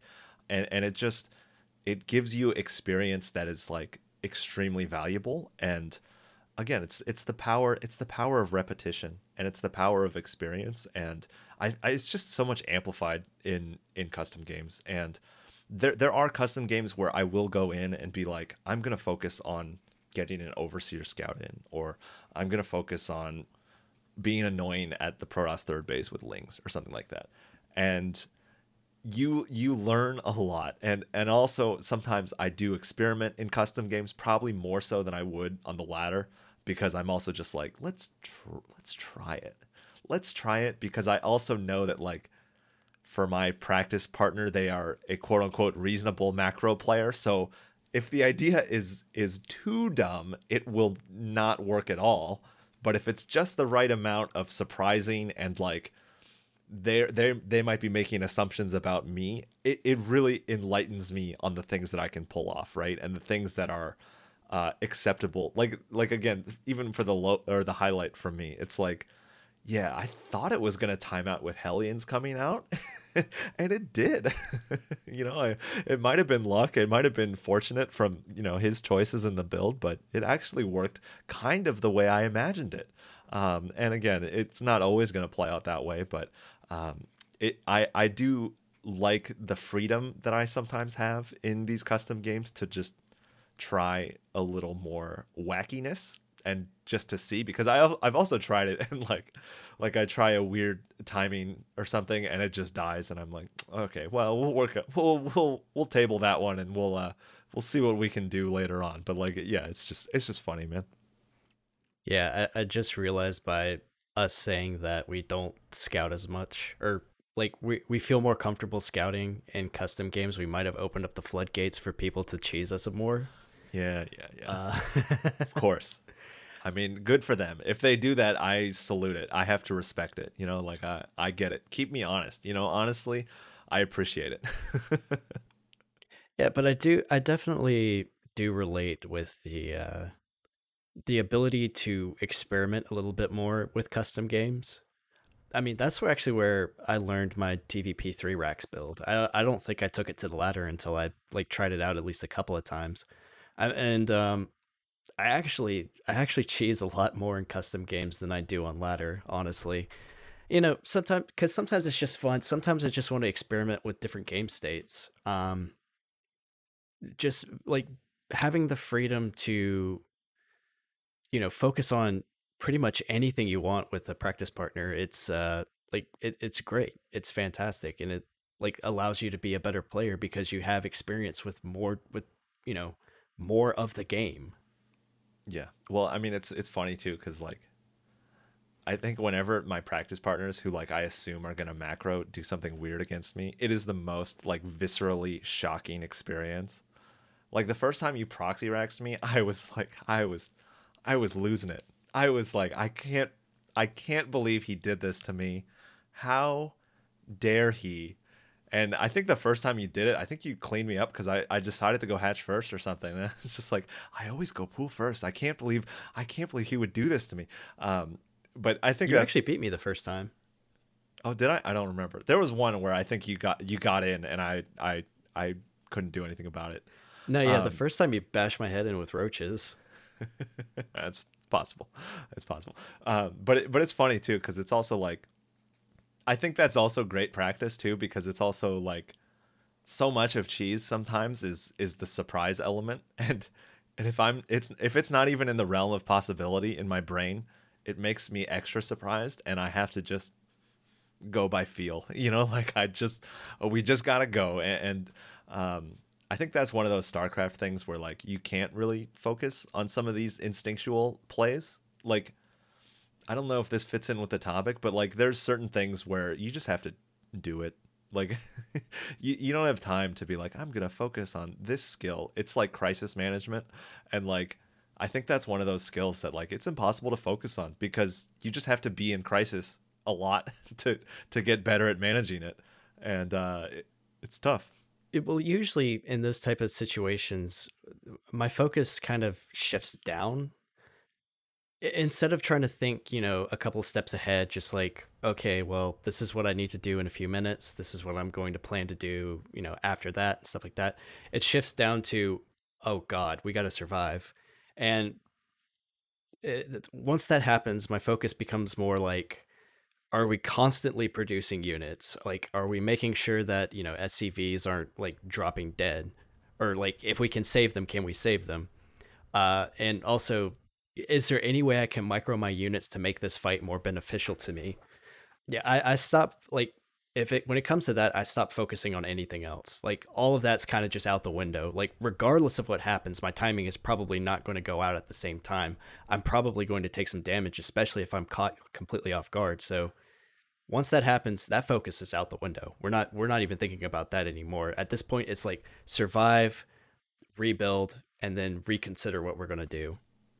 Yeah, I, I mean, I, I think there's also that like that switch flipping where you instantly realize how all in your opponent is, and you know your next steps literally mean nothing based on the situation that you're in, and um, it's funny because this actually happened to me the other day. Is I got proxy robo, proxy cannon robo gateway whatever, uh, for the first time in like it's been like nine months since I was about I was about to say it's been like a year since that was popular. yeah, and, and so like I and, and also I opened twelve pool, which like usually means you should be able to crush it, but you you also have to see the pylon. So like if the first pylon gets up, and even if you twelve pool, you'll still you'll still have to deal with it because it'll get up. And then it happened again to me. So this happened like two weeks ago, and then it happened this last week. I got it again. Uh, same thing off a 12 pool, but uh, I, I handled it so much better. you know, like like, and again, it's not like uh, like there's different peculiarities about how each of them did it, but um, I felt a lot more prepared, and I was able to focus on my priorities, which are you know double gas, five ravagers. Uh, I think I could have made more queens and uh, pushed the creep out a little bit more, but like it, it's such a uh, like like I had a refresher the week before, and then some other guy did it to me, and I think the guy who did it to me second did a worse job, but like it's still I still handled it and I still crushed it. Um, but it, it it's just funny because the focus, the things I need to focus on in those situations are so specific and so different from anything that happens in a normal game. I just forgot to, to a certain degree, like the things I'm supposed to focus on. And so to get it again and to honestly, like I, I, I crushed it. Like there were definitely things I could have done better, but I was very confident and we, we, uh, we did a good job with it on the second round. And, uh, it's just funny because, because again, I can feel confident about facing that stuff, but the the fact of it is that I hadn't practiced facing it in a long time. So like there are certain important things to do during that that they just they just weren't there. They just weren't there the first time. and honestly, the whole time I was happening, it was happening. I was like, man, it's been a long time since this has killed me. yeah, it's kind of interesting when you get hit with like one of the one of the classic builds because it's not something that's usually in the forefront of your brain. You, I mean, I imagine versus Protoss, most Zergs are thinking about like, is there a Stargate or is there a proxied Stargate? Yeah, and uh, I think this is like the way they did it is a response to the 12 pool meta because like I I think the strategy that that both of them kind of did in slightly different ways is you just put the first pylon further away. So like they'll never see it with the 12 pool coming out. Like the overlord won't see it like and the lings will go across or at least get halfway before they see it. Cuz then by the time your lings come back, there's already at least one cannon and like then all right, I guess we got to play this. like, I guess we got to do the whole thing. Um, but I, it's it's weird and it's surprising, and it's uh, it's tough. Yeah, absolutely. It's um, yeah, uh, just yeah. In situations like that, you just kind of have to learn to shift your focus to you know survival and everything. I guess one of the other things that we could talk about is uh, we've talked a lot about uh how you should focus your macro, focusing with practice partners and whatnot.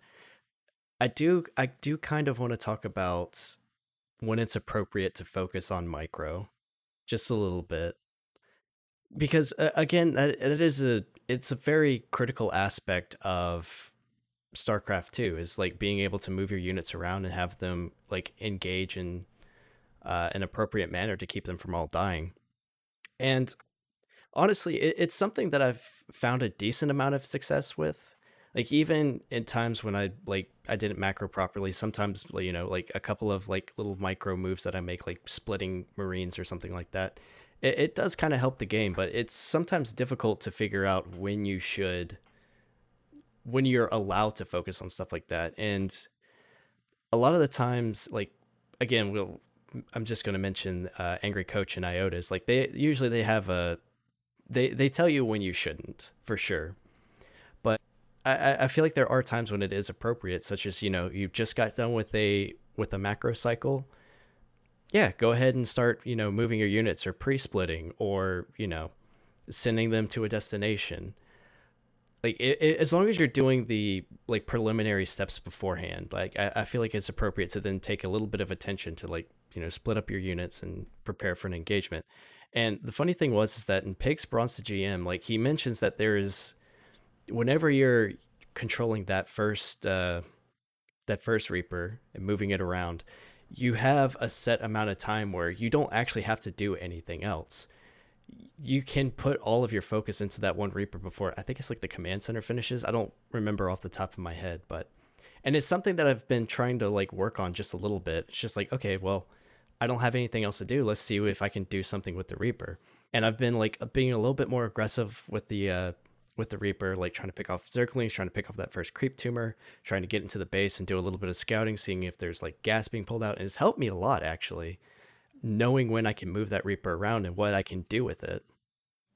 Yeah, I mean, I think like because because it's, one of these things too where it's like it's it's really hard to balance it. I think in the grand scheme of things, I think that's the biggest challenge to like should I even bother to micro things? You know, because like again, the the vibe, the original vibe to Bronze GM, he literally a moves on the mini map, you know, and like it just goes, you know, and like he wins, and like that blew my mind. Uh, but I also think that um, it also depends on like the investment, right? If it's like your entire army, like yeah, like micro it, like you know, like like set it up, like set it up really well because it, it's it's an investment and it's a huge pool of resources that is like all together in a giant ball, perhaps, right?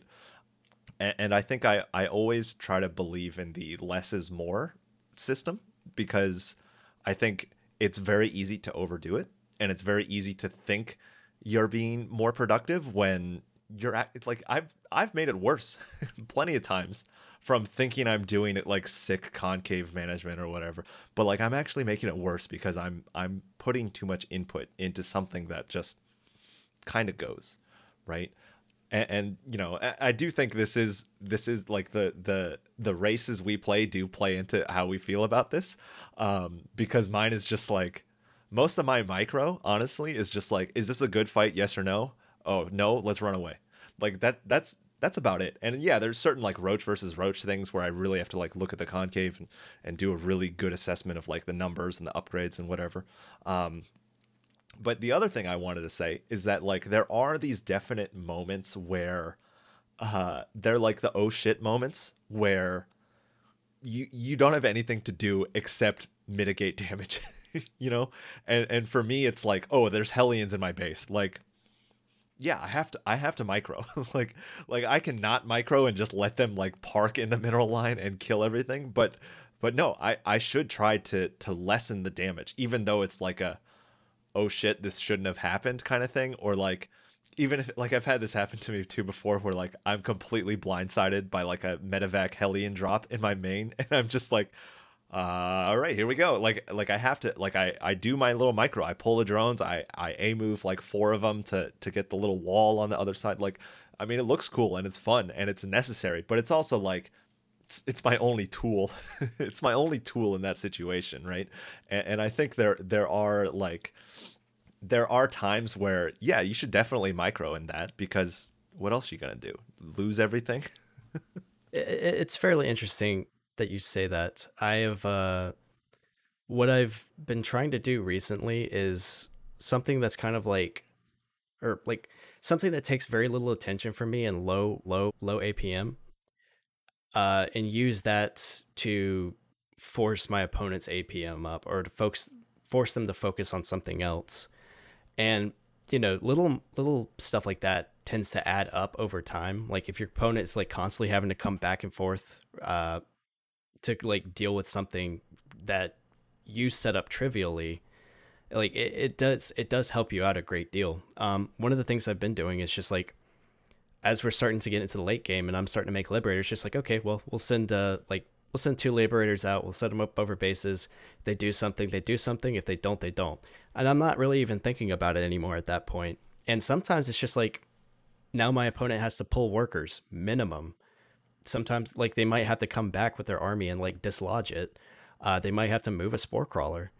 It, you know, stuff like that really does like it's still micro.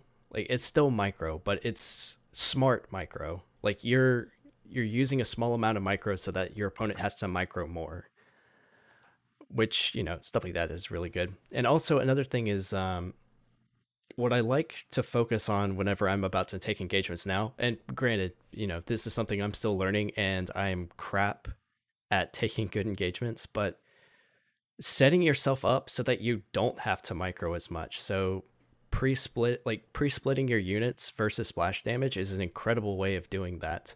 And it's not nearly as micro intensive as having to actively split your units. And granted, you know, some, sometimes you will have to actively split your units even after you did the pre split. But if you set it up beforehand, the opponent has to attack into you, first of all. And then they're, they're just not going to take as good of an engagement as they potentially could if you're just like a moving in and then trying to split off units rapidly as as you're going along. Yeah, yeah and again i think it, it goes back into the like make it easy on yourself right? And and i think it's easy to make it more challenging on yourself and like oh i'm gonna split at the last second like i'm like i'm beyond. And it's like what? Why? No. Don't don't don't do that. Like you're you're asking for trouble if you do it like that you know? Um but hey it's it's cool i guess. But yeah if you just take the the the prerequisite steps right and you take this kind of proactive approach it, it's actually like very easy and it's very low APM. Like you don't need to click that much. You click like four times and your entire army is split like in a beautiful spread, you know? Um, and, and again, I think less is more. And uh, the same thing too is when you were talking about the libs, I was thinking about this too, where it's like, I'll have a lot of situations where like I have lings on the map, right? And like I'm microing them, but I'm also just kind of like just poking in and poking out and poking in and poking out and just looking and then running and then looking and then running like and it's it's micro but it's it's also just it's it's something i check on you know, and, and um, same thing, you know, for a lib, like, oh, oh, this lib's doing great. Maybe we'll move it, you know, like, and uh, it's, you, you get a feel for that the more you do it. And it's something that I think everyone in their early days will send a liberator in and follow it into the base when you're starting out. And it takes a lot of time to be comfortable to just not look at it. Uh, and, and I think that's the other thing too with, with like micro and like, oh, let's work on our micro because micro is only as good as what you're doing behind it, right? And this is something that I learned when I started doing the five roach opener is I, I feel like it's a micro training thing in the fact that I'm microing five units, right? Like that it's you can get very precise about positioning and stuff, but for me, the micro with the roaches and the ravagers and like oh making a cocoon or oh clicking the scv making the bunker like all of that is is backseat to me making drones at home right so to say that like i want to say that that build helped my micro but in reality it helped my multitasking more than anything else right and granted i could still micro the hell out of those roaches and be like extra annoying and extra uh squeeze the value out of those units.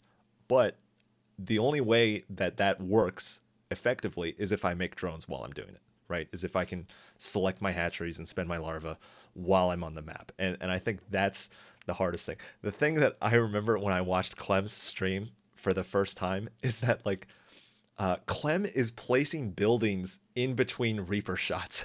you know, like like he's moving buildings like in between grenades. Like it, it it blows my mind sometimes. Um, but it's also just like yeah, it's it's it's you you got to maximize it to a certain way, and uh, it's tough, man. It's a challenge. Plus, you know, Clem is focused on all of these things before and is far better than us at doing those things. So he gets he gets a pass on that.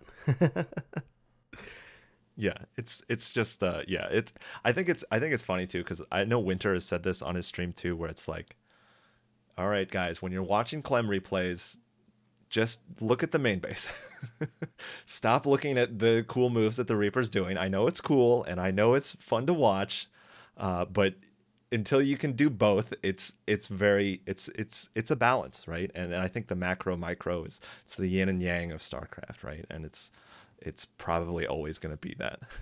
Yeah, definitely. Whenever I watch Clem replays, I have to watch it once for fun and then once to study. yeah, yeah, of course. All right. Well, we're about to come up on two hours now. Dan, do you have any final thoughts on focus? I don't know. Uh, I think uh, I would say that, like, yeah, try to find the trends.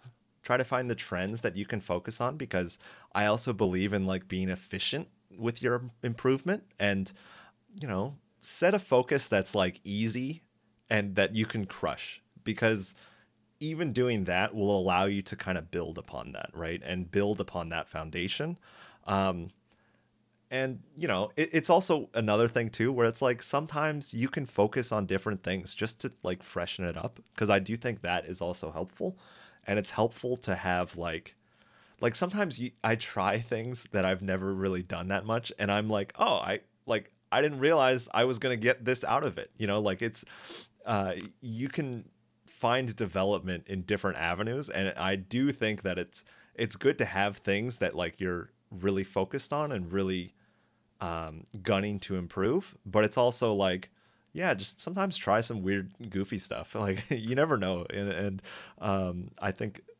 because it's such a broad game, you know, you can you can always find something that's interesting or engaging um, that you can kind of work on, you know. Yeah, absolutely. Uh, I guess the last thing that I'll leave everybody on is uh, figure out what you should be focusing on. Uh, watch your replays. You know, if if you're the type of Terran who likes timing attacks, like you know, figure out why you're not hitting that timing attack. Focus on those like prerequisite steps you know, if you're a Zerg, figure out why you don't have enough drones or enough larvae to make drones. Uh, I'm sorry, Zerg players. I'm, I'm trying real hard here. no, you're, you're, doing great. You're doing great. It, if you're a Protoss player, it's going to be a combination of those two things, kind of. Um, but yeah, just you know, learn where you need to be putting your focus and watch your replays. Uh, with that being said, that's going to be it for us. If you would like to listen to the podcast version, you can find it on Apple Podcasts, Spotify, or anywhere where you can find other uh, podcasts. Yeah, Dan, do you have any? Uh, you have anything going on? Uh, business as usual. Uh, you can check out the Twitch stream. Uh, I do have some YouTube stuff that's up there. I think I talked about this the last episode, but um, I did a Reynor uh, interview highlight video that I'm very happy with. Uh, I have a long version that's 34 minutes that has like all of the inside baseball, like StarCraft gameplay interview stuff, and it's also pretty hilarious. And then I have a very, I have a short like two minute cut, which is just the uh, the chaos and uh, hilarious sound bites of Reynor in interviews, and uh, I'm very happy with them. And uh, if you want to like and click buttons on it, it's it's tremendously appreciated. Um, but other than that, hey, we're streaming, we're laddering, uh, and I love doing this podcast with you, man. Yeah, appreciate it. I went ahead and put that video in the in the chat there. Definitely take get give that a look. You can tell when it's getting late my socials, I'm still getting into the uh, swing of streaming regularly and streaming more StarCraft content. We're we're still still facing a little bit of ladder anxiety, and the streams are still a little bit shorter. We're working on that, trying to get back up to the normal status. But I will probably be here tomorrow streaming. Uh, you can definitely check out my uh, Twitter account. Uh, and with that being said, any last thoughts? No, uh, you know, hey, thanks for uh, thanks for being here. I always enjoy these talks, and uh, it's always a good time. Yeah, these talks are always fantastic. I love them. All right. With that being said, good luck, have fun out there, and we will see you later.